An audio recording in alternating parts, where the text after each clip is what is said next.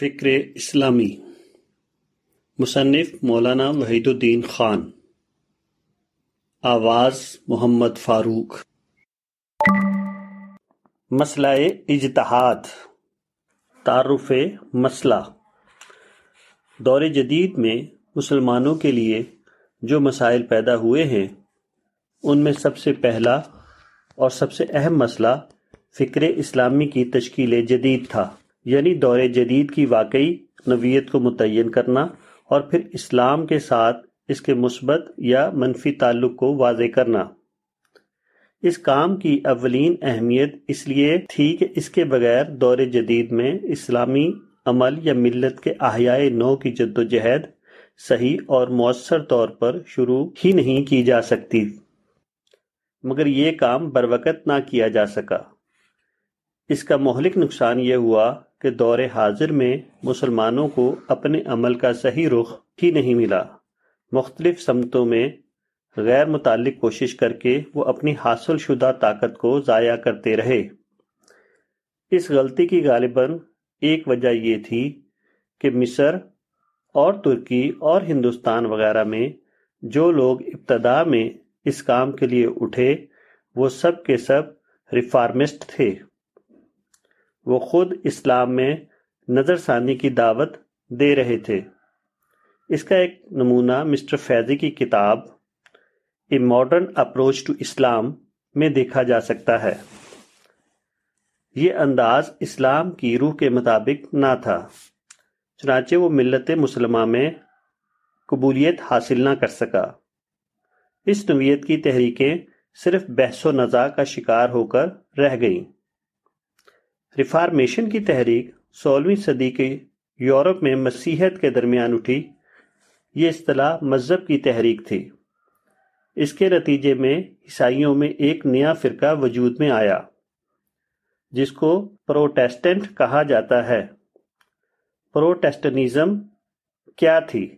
وہ دراصل منظم چرچ کے خلاف فطرت انسانی کی بغاوت تھی۔ کیتھولک سسٹم کے مطابق ایک انسان کا ربط خدا سے صرف چرچ کی معرفت قائم ہو سکتا تھا، جبکہ انسان چاہتا تھا کہ وہ اپنے خدا سے براہ راست مربوط ہو سکے۔ اس تضاد نے مسیحت میں ریفارمیشن کی تحریک پیدا کی۔ دوسرے تمام مذاہب میں بعد کو عملاً یہی صورت پیش آئی۔ مرور زمانہ سے ان میں تبدیلی اور تغیر واقع ہو گئی۔ اس کے نتیجے میں یہ مذاہب اپنی اصلی ابتدائی صورت پر باقی نہ رہے۔ وہ اپنی مروجہ صورت کے اعتبار سے انسانی فطرت کے لیے غیر مطابق ہو گئے۔ اس عام تجربے کی بنا پر جدید طبقے کی طرف سے یہ مانگ شروع کر دی گئی کہ اسلام میں بھی ریفارمس لاؤ تاکہ اس کو بدلے ہوئے زمانے کے مطابق بنایا جا سکے۔ مگر یہ قیاس معول فارق ہے۔ دوسرے مذاہب تغیرات کا شکار ہونے کی وجہ سے اپنی اصلی حیثیت کھو بیٹھے ہیں۔ اس بنا پر ان میں ریفارم کے عمل کی ضرورت پیش آتی ہے تاکہ ان کو بدلے ہوئے حالات کے مطابق بنایا جائے۔ مگر اسلام کا معاملہ بالکل مختلف ہے۔ اسلام ایک محفوظ مذہب ہے۔ وہ اب بھی اپنی اصل ابتدائی حالت پر باقی ہے۔ اس لیے اسلام ابدی قدر کا حامل ہے۔ اسلام اسی طرح ہر زمانے میں اپنی معنویت کو برقرار رکھتا ہے، جس طرح قدرت کے دوسرے قوانین ابتدائی طور پر اپنی معنویت کو مسلسل برقرار رکھے ہوئے ہیں۔ اسلام آج بھی فطرت انسانی کے ساتھ اتنی ہی مطابقت رکھتا ہے جتنا کہ اول دن وہ اس سے مطابقت رکھتا تھا۔ مثال کے طور پر بعض مذاہب میں اونچی ذات اور نیچی ذات کا تصور پایا جاتا ہے۔ یہ فرق معاشی یا تعلیمی حالت پر مبنی نہیں ہے، بلکہ وہ پیدائش پر مبنی ہے۔ یعنی ان مذہبوں کے روایتی عقیدے کے مطابق آدمی جنم ہی سے اونچا اور جنم ہی سے نیچا ہوتا ہے۔ ان مذاہب کے قوانین کے مطابق نیچی ذات کے آدمی کے لیے امید کی ایک ہی صورت ہے، اور وہ ہے موت۔ The legal condition of the Sudra left him only death as a means of improving his condition sixteen oblique eight five eight اس قسم کا عقیدہ قدیم دنیا میں قابل قبول ہو سکتا تھا، مگر آج کی دنیا میں وہ نہیں چل سکتا۔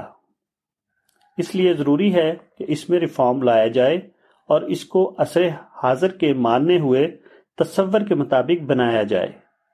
مگر اسلام کے لیے اس قسم کا کوئی مسئلہ نہیں، کیونکہ اسلام میں اول دن سے انسانی برابری کا تصور موجود ہے۔ اسلام کے تصور انسانیت میں اور عہد جدید کے تصور انسانیت میں کوئی ٹکراؤ نہیں۔ تاہم، زمانی تبدیلی کا ایک اور مسئلہ ہے۔ وہ عین فطری ہے۔ اور وہ اسلام میں بھی بار بار پیش آتا ہے۔ مگر یہ اصلاح یا تبدیلی کا مسئلہ نہیں ہے، بلکہ وہ از سر نو تطبیق کا مسئلہ ہے۔ اس مسئلے کا حل اصلاح نہیں ہے، بلکہ اجتہاد ہے۔ اصلاح خود اصل مذہب میں ترمیم کے لیے ہوتی ہے، جبکہ اجتہاد کا مقصد یہ ہے کہ اسلام کے ابدی احکام کا گہرائی کے ساتھ مطالعہ کر کے اس کو سمجھا جائے۔ اور پھر اس کو اس کی اصل اسپرٹ کے ساتھ نئے حالات پر اثر نو منتبک کیا جائے۔ ریفارم اگر نظر ثانی کا نام ہے تو اجتہاد، تطبیق نو کا نام۔ نئے پیدا ہونے والے مسائل دو قسم کے ہوتے ہیں۔ ایک جزی نویت کے مسائل اور دوسرے کلی نویت کے مسائل۔ اگرچہ دونوں ہی قسم کے مسئلوں میں اجتہاد کی ضرورت پیش آتی ہے مگر دونوں کا معاملہ ایک دوسرے سے مختلف ہے۔ جزی نویت کے مسائل پہلے بھی بار بار پیش آئے اور آج بھی وہ بار بار پیش آ سکتے ہیں۔ مثلا قدیم عرب میں تحریری ریکارڈ رکھنے کا رواج نہ تھا۔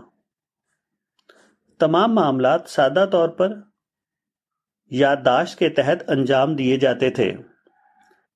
چنانچہ حدیث کی کتابوں میں کتاب سوم کے تحت آتا ہے کہ رسول اللہ صلی اللہ علیہ وآلہ وسلم نے فرمایا کہ ہم امی لوگ ہیں۔ ہم نہ لکھتے ہیں اور نہ ہم حساب کرتے ہیں۔ فتح الباری، بشرا السحیل بخاری 151 ابلیغ فور حضرت عمر فاروق رضی اللہ تعالی عنہ کے زمانے خلافت میں اس وقت کے متمدن ممالک اسلامی سلطنت میں شامل ہوئے۔ تو معلوم ہوا کہ ان لوگوں کے یہاں حساب و کتاب کے لیے باقاعدہ رجسٹر ہوتے ہیں۔ خلیفہ دوم کے حکم سے تحریری ریکارڈ کا یہ نظام پوری طرح اسلام میں اختیار کر لیا گیا۔ اسلامی تاریخ میں اس کو دیوان کہا جاتا ہے۔ یہ واضح طور پر اجتہاد کی ایک مثال تھی۔ اگر وہ اجتہاد سے کام نہ لیتے تو لا نقتب ولا نحسب کا بالکل لفظی معنی میں لے کر اپنی سابقہ حالت پر قائم رہتے۔ اور غیر مسلم قوموں کے رواج کے مطابق اپنے یہاں دفاتر کا وہ نظام قائم نہ کرتے، جس کی تفصیل مولانا شبلی نعمانی رحم اللہ نے اپنی کتاب الفاروق کی جلد دوم میں جمع کی ہے۔ موجودہ زمانے میں بھی اس نویت کے بہت سے نئے مسائل پیدا ہوئے۔ مثلا، زراعت الاعضاء یہ اعضاء کی منتقلی کا مسئلہ۔ اس قسم کے مسائل پر علماء نے اجتہاد و قیاس کے ذریعے فتوے دیے۔ یہ جزی اجتہاد کی ایک مثال ہے۔ مگر کبھی حالات میں کلی نویت کا فرق واقع ہو جاتا ہے۔ اس وقت کلی نویت کے اجتہاد کی ضرورت پیش آتی ہے۔ اس دوسری نویت میں اجتہاد کی ضرورت اول الذکر قسم سے بھی زیادہ اس دوسری نویت میں اجتہاد کی ضرورت اول الذکر قسم سے بھی زیادہ ہے۔ اول الذکر نویت کے مسائل میں اجتہاد نہ کرنے سے اگر جزی نقصان کا اندیشہ ہے، تو ثانی و ذکر نویت کے مسائل میں اجتہاد نہ کرنے سے کلی نقصان کا اندیشہ۔ موجودہ زمانہ غیر معمولی تبدیلیوں کا زمانہ ہے۔ اس زمانہ میں بہت سے ایسے نئے مسائل پیدا ہوئے ہیں جو قدیم زمانے میں موجود نہ تھے۔ ضرورت ہے کہ آج کلی نویت کے اجتہاد سے کام لیا جائے۔ بصورت دیگر، ملت اسلام موجودہ زمانے میں اپنا مقام حاصل نہ کر سکے گی اور اپنا کردار ادا کرنے میں ناکام رہے گی۔ اس طرح کے معاملے میں مجتہدانہ بصیرت کا فقدان کتنا تباکن ہو سکتا ہے، اس کی ایک مثال لیجیے۔ قدیم زمانے میں توحید کے دائیوں نے جب توحید کی دعوت دی تو حکومت وقت نے ان کو ظلم کا نشانہ بنایا، مگر آج ایسا نہیں ہوتا۔ اس فرق کو دیکھ کر کچھ لوگوں نے یہ رائے قائم کر لی کہ آج دعوت اسلام کا جو کام ہے، وہ غلط تصور اسلام پر قائم ہے۔ یہ لوگ اصل اسلام کی دعوت نہیں دیتے۔ اس لیے لوگوں کے ساتھ ان کا ٹکراؤ بھی پیش نہیں آتا۔ اگر وہ صحیح اسلام کی دعوت دیتے تو ضرور ایسا ہوتا کہ انہیں ستایا جاتا اور ان کو گولیوں کا نشانہ بنایا جاتا۔ اس مفروضے کو لے کر انہوں نے بطور خود اسلام کی ایسی سیاسی اور انقلابی تعبیر کی کہ اسلام حکمران طبقے کا مد مقابل بن گیا۔ انہوں نے کہا، توحید سے مراد سیاسی توحید ہے۔ اس کا مطلب ایک خدا کے سوا تمام حاکموں کی سیاسی بغاوت ہے۔ اسلام کا مطلب یہ ہے کہ انسانی حاکموں سے لڑ کر انہیں اقتدار سے بے دخل کیا جائے۔ اور خلیفت اللہ کی حیثیت سے ساری دنیا پر مسلم حکومت کا قیام عمل میں لایا جائے۔ بہت سے مسلم نوجوان اسلام کی سیاسی تعبیر سے متاثر ہوئے۔ پھر انہوں نے انسانی حاکموں کا باغی بن کر ساری دنیا میں گن اور بم کا کلچر چلا دیا۔ اب ہر جگہ حکمرانوں کی طرف سے ان نئے دائیان اسلام پر تشدد کیا جانے لگا۔ یہ دیکھ کر مذکورہ مفکرین نے اعلان کر دیا کہ دیکھو، یہ ہے اصل اسلام۔ چنانچہ جو لوگ اس کے لیے کھڑے ہوئے، ان کے ساتھ بھی حکومت وقت کی طرف سے وہی تشدد کیا جانے لگا، جو ماضی کے دائیوں کے ساتھ کیا گیا تھا۔ مگر یہ اجتہادی صلاحیت کے فقدان کا نتیجہ تھا۔ وہ صحیح اسلام کے لیے کھڑے ہونے کا نتیجہ نہ تھا۔ یہ جو کچھ ہوا یا ہو رہا ہے وہ تمام تر خود ساختہ سیاسی بغاوت کی بنا پر ہے۔ نہ کہ حقیقتاً اسلام کی دعوت کو لے کر اٹھنے کی بنا پر۔ یہ مفکرین دراصل مجتہدانہ بصیرت سے محروم ہونے کی وجہ سے قدیم و جدید کے فرق کو سمجھ نہ سکے اور انہوں نے انتہائی غیر ضروری طور پر جدید مسلم نسلوں کو تشدد کے غار میں تھکیل دیا۔ اصل یہ ہے کہ دور اول کے اسلامی انقلاب کے بعد تاریخ انسانی میں ایک نیا عمل جاری ہوا۔ یہ جمہوریت اور آزادی کا عمل تھا۔ یہ اس دور کو ختم کرنے کا عمل تھا، جس کے تحت ملک کے ہر فرد کے لیے حکمرانوں کے مذہب کو ماننا ضروری تھا۔ جو آدمی حکمران کے مذہب کو نہ مانے، اس کو مذہبی تعذیب کا شکار ہونا پڑتا تھا۔ چنانچہ اس زمانے میں صرف محدین ہی حکمرانوں کا ظلم کا شکار نہیں ہوئے، بلکہ ہر اس مذہب کے ماننے والوں کو اقتدار کی طرف سے ظلم کا نشانہ بنایا گیا جو ان سے الگ اپنا کوئی مذہبی عقیدہ رکھتا تھا۔ مثلا شام و فلسطین کے علاقے میں یہودی حاکموں نے عیسائیوں پر ظلم کیا۔ اس کے بعد عیسائی بادشاہوں نے یہودیوں کو اپنے ظلم کا نشانہ بنایا۔ اس طرح ہندوستان میں مشرق راجاؤں نے بدھوں پر ظلم زبردست مظالم کیے، وغیرہ۔ اسلام کے دور اول میں جو عظیم انقلاب آیا، اس نے اصولی طور پر اس مذہبی تہذیب کا خاتمہ کر دیا۔ تاہم، اس قسم کی عمومی برائی کبھی یکلخت ختم نہیں ہوتی، بلکہ ہمیشہ تدریج کے ساتھ ختم ہوتی ہے۔ چنانچہ، اسلامی انقلاب نے جب اس کے خاتمے کا اصولی اعلان کیا اور اس کی بنیاد پر اپنے دائرے میں ایک عملی نظام بنا دیا، تو اس کے بعد یہ ہوا کہ وہ خود تاریخ انسانی میں ایک عملی پروسیس کے طور پر شامل ہو گیا۔ یہ پروسیس مسلسل چلتا رہا، یہاں تک کہ بیسویں صدی میں یہ تاریخ مل اپنی تکمیل کو پہنچ گیا۔ چنانچہ اب ساری دنیا سے قدیم طرز کے مذہبی ظلم کا بھی خاتمہ ہو گیا۔ اب اسلام کا قافلہ مذہبی آزادی کے دور میں ہے۔ اب وہ قدیم مذہبی تہذیب کے دور سے مکمل طور پر باہر آ چکا ہے۔ یہ انقلاب اللہ تعالیٰ کا ایک عظیم انعام ہے۔ موجودہ زمانے میں اللہ تعالیٰ نے ایک طرف ابلاغ کے جدید ذرائع انسان کے اوپر کھول دیے۔ دوسری طرف مکمل آزادی کو عالمی سطح پر انسان کا مطلق حق تسلیم کر لیا۔ اس طرح تاریخ میں پہلی بار دائیان توحید کو یہ موقع حاصل ہو گیا کہ وہ خدا کے پیغام کو بلا روک ٹھوک ساری دنیا میں پہنچا سکے۔ مگر عین اسی وقت اسلام کی خود ساختہ سیاسی اور انقلابی تعبیر کا فتنہ ظاہر ہوا۔ اس نے انتہائی غیر ضروری طور پر دائی اور مدو کے درمیان وہ بے فائدہ جنگ برپا کر دی جو خدا نے سینکڑوں سال کے عمل کے بعد بالکل ختم کر دی تھی۔ اس کا نتیجہ یہ ہوا کہ دعوت حق کے تمام جدید امکانات تباہ ہو کر رہ گئے۔ مدو انتہائی غیر واقعی طور پر دائی کا حریف بن گیا۔ دونوں کے درمیان دائیانہ تعلق ایک خود پیدا کردہ حریفانہ تعلق میں تبدیل ہو گیا۔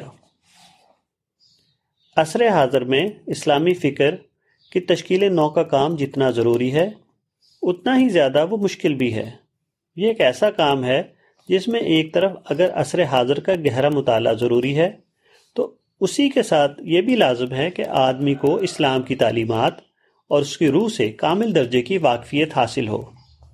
اس دو طرفہ شرط میں ادنا کمی بھی بہانہ غلطی تک پہنچانے کا سبب بن سکتی ہے۔ اس کی ایک مثال، امامت اقوام کا وہ جدید نظریہ ہے جس کو کچھ مسلم مفکرین نے اسلام کی انقلابی تعبیر کے طور پر پیش کیا ہے۔ اس نظریے کے مطابق، مسلمان سارے عالم کے قائد اور حاکم ہیں۔ مسلمانوں کو خدا کی طرف سے یہ منصب عطا کیا گیا ہے کہ وہ انسانی حاکموں کو کا بزور تمام دنیا میں اقتدار سے ہٹائیں اور انسان کے اوپر خدا کی حکومت عملی طور پر خود اپنی حکومت قائم کر دیں۔ اس نام نہاد انقلابی نظریے کے لیے قرآن یا حدیث رسول میں کوئی دلیل نہیں۔ اس کی دلیل عہد صحابہ کے ایک واقعے سے نکالی گئی ہے۔ وہ واقعہ یہ ہے کہ خلیفہ ثانی عمر فاروق رضی اللہ تعالی عنہ کے زمانے میں جب ایرانی حکومت سے مسلمانوں کا ٹکراؤ ہوا، تو اس دوران مسلم لشکر کے سردار سعد بن ابی وقاص رضی اللہ تعالی عنہ نے گفت و شنید کے لیے کچھ وفد ایرانی حکمرانوں کے یہاں بھیجے۔ ان میں سے ایک ربا بن عامر تھے۔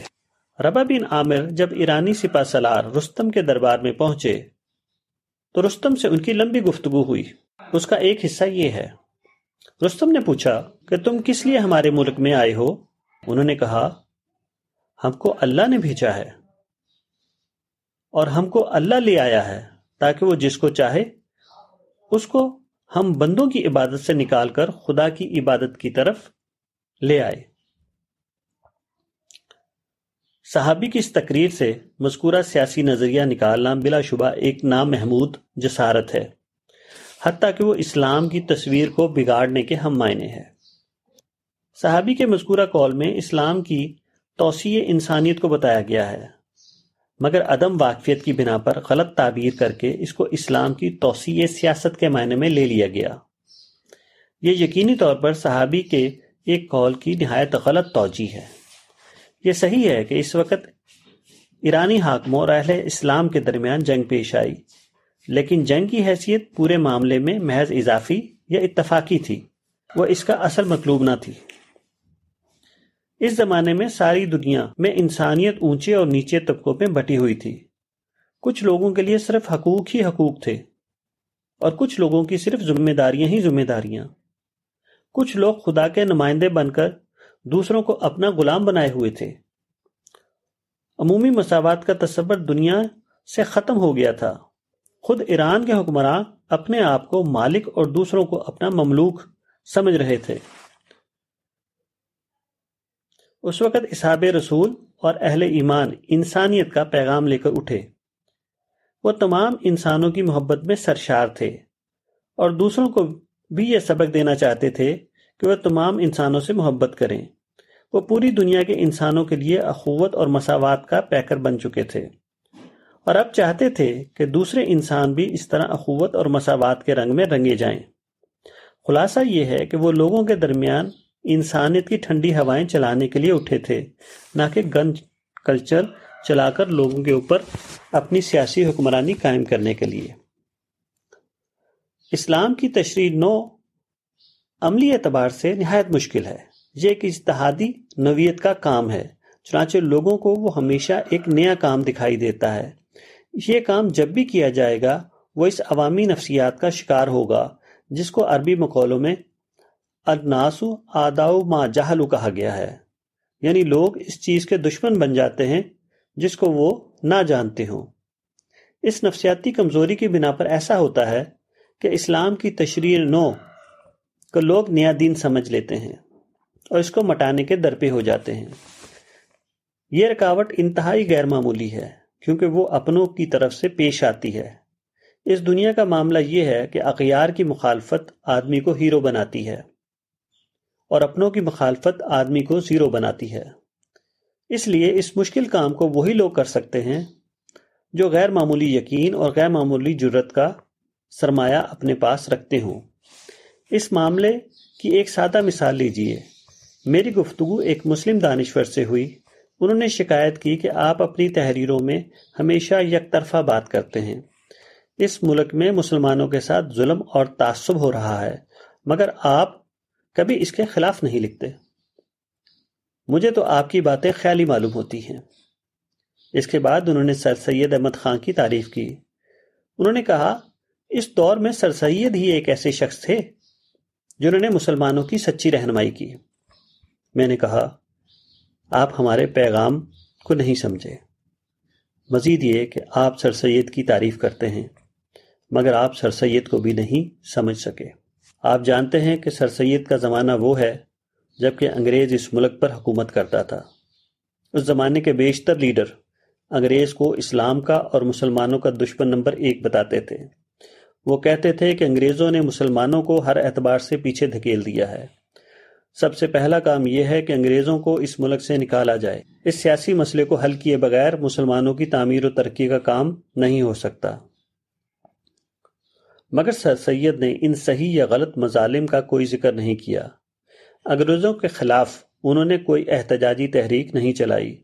حتیٰ کہ انگریزوں کو ملک بدر کرنے کی تحریک میں بھی وہ شریک نہیں ہوئے۔ اس کے بجائے انہوں نے یہ کیا کہ مسلمانوں کو جدید تعلیم کی طرف توجہ دلائی۔ سر سید کی ترجمانی کرتے ہوئے حالی نے اپنی مسدس میں یہ شعر کہا۔ حکومت نے آزادیاں تم کو دی ہیں، ترقی کی راہیں سراسر کھلی ہیں۔ اس وقت کے حالات کے لحاظ سے اس کا مطلب یہ تھا کہ اگرچہ ہندوستان میں انگریزی حکومت کے پیدا کردہ مسائل ہیں، مگر اس کے ساتھ اور اسی وقت یہاں مواقع کار بھی موجود ہیں۔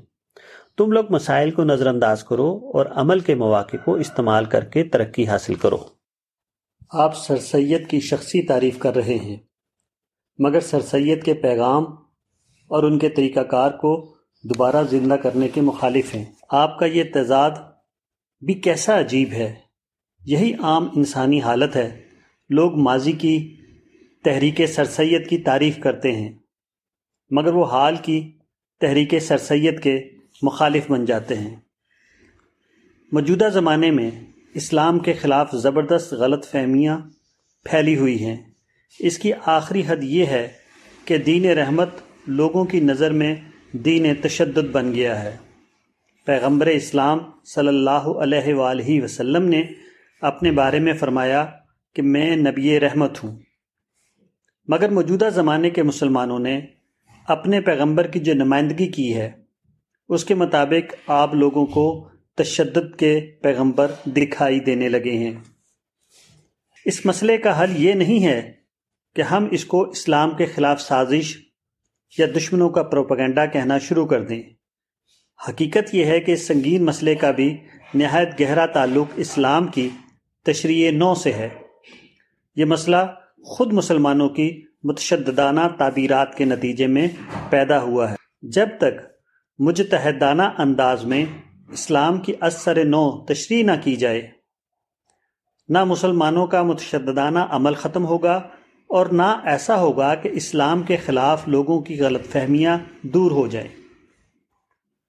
اس مسئلے کا گہرائی کے ساتھ نیز منصفانہ انداز میں مطالعہ کیجیے تو معلوم ہوگا کہ وہ کسی سازش کی بنا پر نہیں پیدا ہوا ہے، بلکہ اس کی پیدائش کا سبب یہ ہے کہ موجودہ زمانے میں اسلام کو جو تشریح نو درکار تھی، اس کو پیش کرنے میں ہمارے علماء مفکرین ناکام رہے۔ اسلام جو دین حق، دین فطرت ہے، اس کے خلاف موجودہ منفی پروپگنڈا دراصل خود مسلم علماء اور مفکرین کی کوتاہیوں کی قیمت ہے، نہ کہ مفروضہ آدائے اسلام کی کوئی سازش۔ اس کی ایک مثال لیجیے۔ ستائیس نومبر انیس سو پچانوے کو ہمارے دفتر دفتر میں دہلی کے دو تعلیم یافتہ اصحاب آئے۔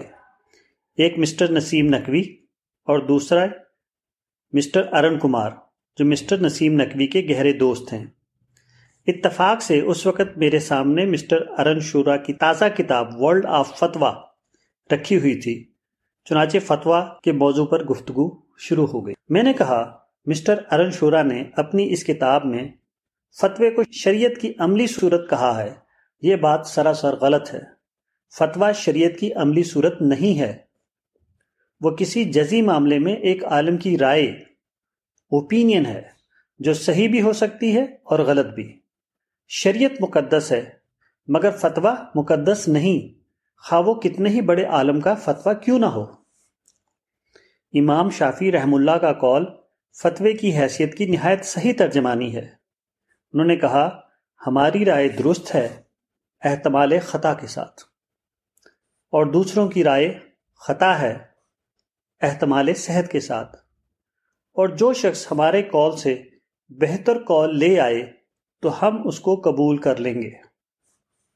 مثال کے طور پر امام ابو حنیفہ رحم اللہ نے فتویٰ دیا کہ ایک غیر عربی داں ایرانی نو مسلم نماز میں سور فاتحہ فارسی زبان میں پڑھ سکتا ہے۔ صاحبین، قاضی ابو یوسف اور امام محمد نے اس سے اختلاف کیا اور بات کو امام ابو حنیفہ نے اپنے کال سے رجوع کر لیا۔ اس کا مطلب یہ ہے کہ فتویٰ اپنے آخری درجے میں پہنچ کر بھی صرف ایک انسانی رائے ہے۔ وہ کسی بھی درجے میں مقدس شریعت کا کوئی لازمی حصہ نہیں۔ شریعت کی حقانیت کو جانچنے کا معیار خدا اور رسول کا کلام ہے۔ کوئی انسانی کلام اس کا معیار نہیں بن سکتا، کیونکہ انسان کا کلام ایک اضافی کلام ہے۔ وہ غلط بھی ہو سکتا ہے اور درست بھی۔ مسٹر ارن کمار نہایت شریف اور بے تعصب آدمی ہیں۔ وہ کسی بھی درجے میں اسلام کے معاند نہیں۔ مگر انہوں نے ایک ایسی بات کہی جو میرے لیے سخت حیران حیرت ناک تھی۔ انہوں نے کہا، آپ نے تو فتوے کچھ اور ہی مطلب بتایا۔ ہم تو اب تک یہ سمجھتے تھے کہ فتوے کا مطلب سزائے موت ہے۔ مسٹر ارن کمار جیسے مسلم دوست کو اتنی بڑی غلط فہمی کیسے ہوئی کہ انہوں نے فتوے کو سزائے موت کا حکم سمجھ لیا؟ اس کا واحد سبب سلیمان رشتی کے خلاف آیت اللہ خمینی کا قول۔ اس کا واحد سبب سلیمان رشتی کے خلاف آیت اللہ خمینی کا فتویٰ تھا۔ سلیمان رشتی کی کتاب سٹینک ورسز کی اشاعت کے بعد ایران کے آیت اللہ روح اللہ خمینی نے یہ فتویٰ دیا کہ کہ رشتی شاطم رسول ہے۔ سلیمان رشتی کی کتاب سٹینک ورسز کی اشاعت کے بعد ایران کے آیت اللہ روح اللہ خمینی نے یہ فتویٰ دیا کہ رشتی شاطم رسول ہے۔ اس کو قتل کر دیا جائے۔ اس فتوے کی اشاعت کے بعد ساری دنیا کی میڈیا، اخبار، ریڈیو، ٹی وی نے اس کو خوب خوب پبلسٹی دی۔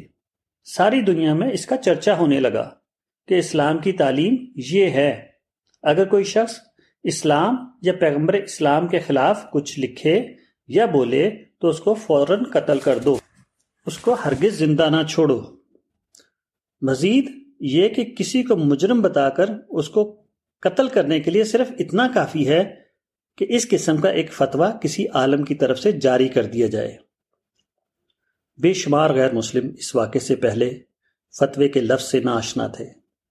اب انہوں نے بار بار ان باتوں کو سنا، ایک طرف فتویٰ اور دوسری طرف شاتم کے لیے قتل کی سزا۔ وہ سمجھے کہ فتوے سے مراد قتل کی سزا ہے۔ جب کسی کو موت کی سزا دینا ہو تو اسلام میں اس کے خلاف ایک حکم جاری کیا جاتا ہے، جس کا نام فتویٰ ہے۔ اور جب کسی کے خلاف فتویٰ جاری ہو جائے تو تمام مسلمانوں پر فرض ہو جاتا ہے کہ وہ جہاں پائیں، اس کو قتل کر ڈالیں۔ فتوے کا یہ تصور اہمکانہ حد تک بے بنیاد ہے۔ مگر خود مسلم نمائندوں کی غلط نمائندگی سے یہ بات ساری دنیا میں مشہور ہو گئی۔ موجودہ زمانے میں جن چیزوں نے اسلام کو لوگوں کی نظر میں دین رحمت کے بجائے دین تشدد بنا دیا ہے، ان میں بلا شبہ سر فہرست یہی واقعہ ہے۔ فتوے کا دائرہ نہایت محدود دائرہ ہے۔ فتویٰ شریعت کے جزی یا غیر منصوص امور میں صرف ایک عالم کی رائے کی حیثیت رکھتا ہے۔ وہ کسی بھی حال میں اس چیز کا قائم مقام نہیں ہے جس کو قضا کہا جاتا ہے۔ ایک ایسا جرم جس کی سزا شریعت میں موت مقرر کی گئی ہے۔ اس کا تعلق یقینی طور پر عدالت عدالت سے ہے، نہ کہ فتوے سے۔ ایسے معاملے میں فتویٰ جاری کرنا ایک مجرمانہ جسارت کے ہم معنی ہے۔ جب کسی شخص سے ایک ایسا جرم سرزد ہو جو سزائے موت کو جب کسی شخص سے ایک ایسا جرم سرزد ہو جو سزائے موت کو مستلزم ہو، تو اس کا معاملہ باقاعدہ اور باختیار عدالت میں لایا جائے گا۔ وہاں گواہیاں پیش ہوں گی۔ شخص ماخوذ کو اپنی صفائی کا موقع دیا جائے گا۔ اس قسم کی تمام ضروری شرائط کو پورا کرنے کے بعد صرف با اختیار عدالت کو یہ حق ہے کہ دلائل و شواہد کی روشنی میں وہ جو فیصلہ مناسب سمجھے، اس کا اعلان کرے۔ ایران کے آیت اللہ، روح اللہ خمینی نے جب اس قسم کا فتویٰ جاری کیا تو تمام دنیا کے علماء پر فرض تھا کہ اس کی تردید میں وہ متفقہ بیان شائع کریں۔ وہ اعلان عام کے ذریعے لوگوں کو بتائیں کہ سزائے موت کا تعلق فتوے سے نہیں ہے۔ بلکہ قضا یعنی عدالت سے ہے۔ اسلام میں ہرگز اس کی گنجائش نہیں کہ ایک شخص محض اپنے فتوے کے ذریعے کسی کے قتل کا حکم جاری کر دے۔ کوئی مجرم قتل کی سزا کا مستجب صرف اس وقت ہو سکتا ہے جبکہ اسلامی عدالت میں تمام ضروری کاروائی کے بعد اس کا جرم پوری طرح ثابت ہو جائے اور ایک باختیار قاضی اس کے معاملے میں اپنے فیصلے کا اعلان کر دے۔ مگر علماء نے یا تو مذکورہ فتوے کی تائید کی یا اس کے بارے میں وہ خاموش رہے۔ اور یہ دونوں فعل یکساں طور پر شریعت کے خلاف تھے۔ برائی کی حمایت اگر برائے برائی کی حمایت اگر براہ راست طور پر اس کی تائید ہے، تو اس کے علم کے باوجود اس پہ چپ رہنا بالواسطہ طور پر اس کی تائید۔ موجودہ زمانے کے مسائل میں ایک قسم ان مسائل کی ہے جو صرف زمانے کے حالات سے متاثر ہو کر پیدا ہوئے۔ اور بعد کو وہ اسلام کا حصہ سمجھ لیے گئے۔ حالانکہ ان کا اصلی اسلام سے کوئی تعلق نہ تھا۔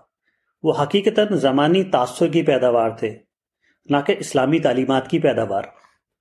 انہی میں سے ایک مسئلہ قومیت کا مسئلہ ہے۔ اگرچہ عملی طور پر یہ صورتحال ہے کہ ہر مسلمان جب وہ پاسپورٹ بنواتا ہے، تو اس کے فارم پر قومیت کے خانے میں وہ اپنے آپ کو انڈین یا جرمن یا فرینچ یا امریکن لکھتا ہے۔ اس میں کسی بھی طبقے کے مسلمان کا کوئی استثنا نہیں، مگر ذہنی طور پر یہ چیزیں ابھی تک اس کے شعور کا حصہ نہ بن سکی اس کا نتیجہ یہ ہے کہ ساری دنیا کے مسلمان باشمول انڈیا اس تضاد کا شکار ہیں کہ جس کا ایک مصری نجیاد امریکن نے تشخص کا بحران کرائسس آف آئیڈینٹی سے تعبیر کیا ہے۔ انیسویں صدی کے نصف آخر اور بیسویں صدی کے نصف اول میں سیاسی ضرورت کے تحت نہ کہ شہری ضرورت تقاضے کے تحت۔ ساری مسلم دنیا میں ایسی تحریکیں اٹھیں جنہوں نے مسلمانوں کو یہ ذہن دیا کہ اسلام ایک عالمی قومیت ہے۔ اور مسلمان اس عالمی قومیت کے بین الاقوامی شہری ہیں۔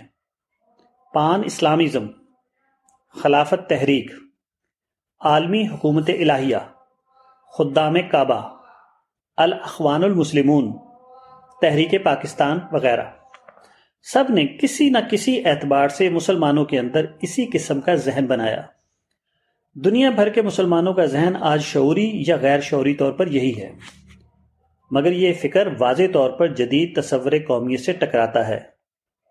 جدید دور میں قومیت کا تعلق وطن سے مانا جاتا ہے، جبکہ مسلمان دور جدید کی مسلم تحریکوں کے زیر اثر اپنی قومیت کو اپنے مذہب سے وابستہ کیے ہوئے ہیں۔ اس تضاد نے جدید دور کے مسلمانوں کے لیے دو میں سے ایک برائی کو ناگزیر بنا دیا ہے۔ یا تو وہ اپنے ملک میں باغی بن کر رہیں، کیونکہ وطنی قومیت کو نہ ماننا اہل ملک کی نظر میں بغاوت کے ہم معنی ہے دوسرا بدل ان کے لیے یہ ہے کہ وہ منافقانہ روش اختیار کر لیں یعنی دل کے اندر تو وطنی قومیت کے منکر بنے رہیں۔ مگر عملی زندگی میں ہر جگہ اپنی قومیت وہی ظاہر کریں جو ملکی حالات کا تقاضا ہے۔ غیر مسلموں کی طرف سے یہ مسئلہ بار بار مختلف صورتوں میں اٹھایا گیا۔